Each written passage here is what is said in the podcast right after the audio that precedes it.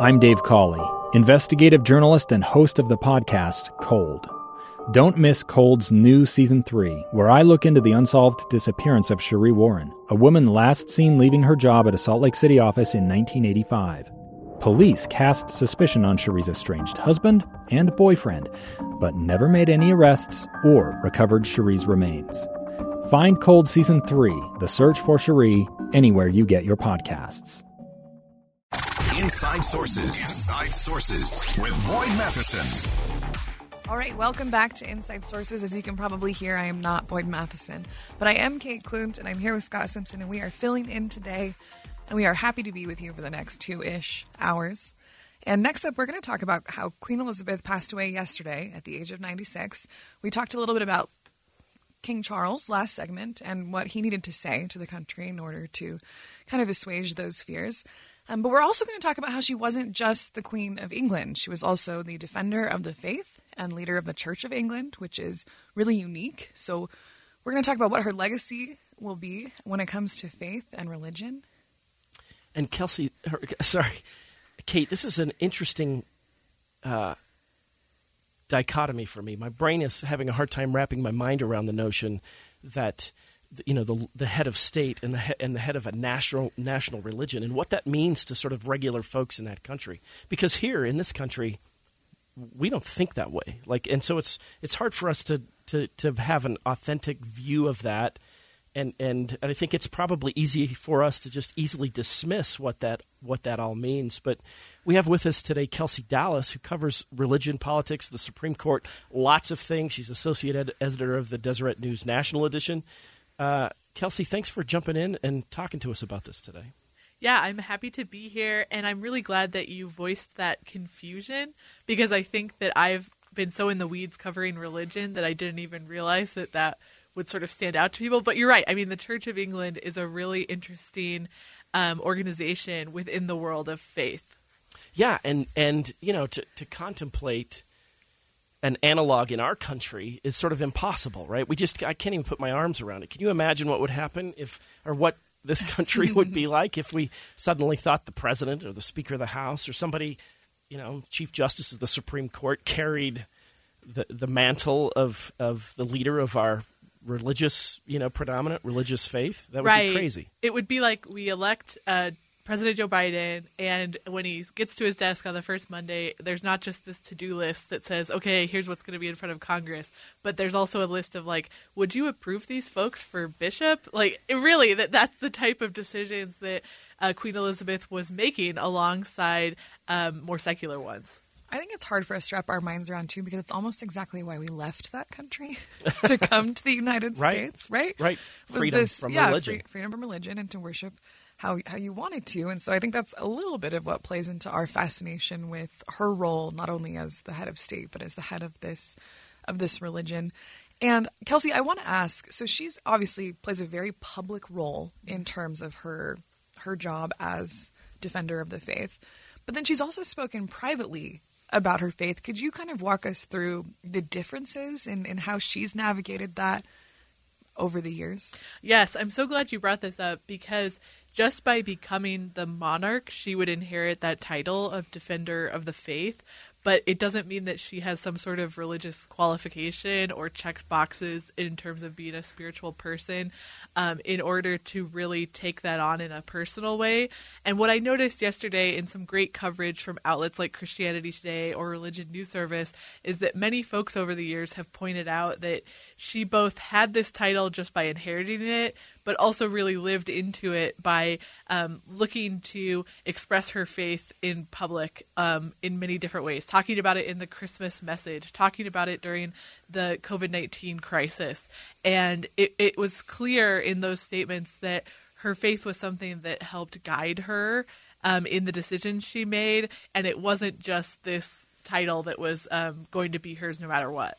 Well, she had this authenticity because she lived her life. It was clear, at least to me, and I, you know, I didn't know the intimate details of of her life, but it, it seemed clear to me that she kept her spiritual nose clean. I don't know how else to say it. Like she she lived her life with a moral compass that allowed her to have some authority on matters of faith. Right. So you can see how a monarch might be judged uh, by how seriously they took their uh, more secular duties. Like, did they they understand the seriousness of the role they were playing in the country and in the world? And I think what strikes me about Queen Elizabeth is that she seemed to also take this religious role very seriously. Um, that she wanted to do right by the Church of England, um, that she wanted to open up some of her private religious life in order to help people understand why the church was significant to her. So we have, like you mentioned, Scott, seen how people have been critical about the upcoming royals and how they will kind of adjust to the head of state role. But I haven't heard very much about Charles's spirituality or how he might step into. Sorry, King Charles's spirituality. It's okay in America, right? I miss a title every go with once in a while. Probably and be okay. That's why I almost find myself saying Queen Elizabeth II, like very Yeah, formal, but yes. Um, but so I'm curious: has, has there been any discussion about his spirituality or where he may fit into this role in in terms of his na- his new responsibility with the Church of England? That's a story idea that I am obsessed with. I would love to look more into that. So far, I think the focus has been on Queen Elizabeth and looking backwards. Um, I, I think probably where that comes from is that in the types of uh, statements she was making about her faith, it was usually in a forum that only she had access to, like that Christmas message, um, or at a very official event celebrating her. And so now King Charles, he hasn't had those same opportunities to have like, here's this big party where I'm going to talk about my religion. So I think that if I had to guess, he would take the role very seriously, just like his mother did. And we'll just have to wait and see if he's willing to give us a peek behind the curtain and talk more. But there's this sort of division in his life that didn't exist in her life, and, and even you know they, were, they wrestled their way through this notion of divorce. That was mm-hmm. one thing, and it was it was a re, the religiosity of that decision that that the kingdom kind of had to grapple with. Well, I don't know. Didn't they start the Church of England for a divorce? That's so exactly. it's, Well, it's almost like that is their Oh, history. sure, sure. No, that's I, that's a great point to bring up. And I actually was just revisiting an article I wrote when um, Meghan Markle was getting married to Harry, and how she had to be baptized into the the Church of England before sort of the official ceremonies were taking place. And I I get where maybe the authenticity question comes up a little bit more with these future generations because the entire world of religion is changing and religion isn't a given anymore um, that people just don't seem to have it as a core part of their daily life Well, you said it in your article. Her her faith was not performative, and and I worry. And I think that's what Yeah. we're all looking for in the next generation of royals mm-hmm. is if if they can. And I think Charles has kind of put his life better together. Like he's figured out how to find alignment, you know, with There's who, been who some he is. rehabilitation there. There's been enough time. Yeah, there, he's he's cleaned it up cleaned it up a little bit, but I, I just worry, you know, that that he'll be it'll be easy for p- people to pick him apart because he's just playing a role, right, rather than living it. yeah but it depends on how long i guess he holds uh, this title like how long we get to know i mean again it wasn't until i think 2000 that people really highlighted that queen elizabeth was really diving into faith in her christmas message and that was decades into her leadership and so it may not happen overnight that we get this perfect snapshot of him as a religious man but i think that you just look for the signals over time That's a fair point. That's a fair point. Maybe we'll get to see him. Maybe we won't. Maybe he'll just slow roll us. hey, but there's got to be some little tendrils I can follow up on in the Yeah. next couple days and just say, hey, what's going on with this guy? Yeah, totally. Really quickly, what have other religious leaders said about the Queen following her death? What role has she played internationally? Oh, yes. I mean, I'm sure that many listeners saw that the first presidency from the Church of Jesus Christ of Latter day Saints sent a message um, sort of uh, talking about Queen Elizabeth's leadership and then also sending their comfort to the family. Same with Pope Francis, the sort of head of the Catholic Church. And um, so it was just notable that there were leaders from all types of faiths that were weighing in. That's good to know.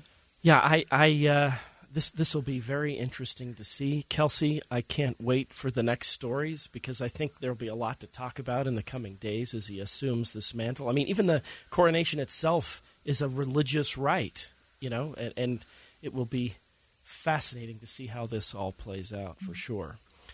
Well, coming up, we're going to shift gears and talk about something, Kate, that was a little disturbing to me. Um, we we have uh, veterans that have served our country that have been deported, and it's numbers that I didn't imagine before. And we're going to talk about these deported veterans and what the current administration and previous administrations have done with them after the break. I'm Dave Cawley, investigative journalist and host of the podcast Cold. Don't miss Cold's new season three, where I look into the unsolved disappearance of Sheree Warren, a woman last seen leaving her job at a Salt Lake City office in 1985. Police cast suspicion on Sheree's estranged husband and boyfriend, but never made any arrests or recovered Sheree's remains. Find Cold Season 3, The Search for Sheree anywhere you get your podcasts.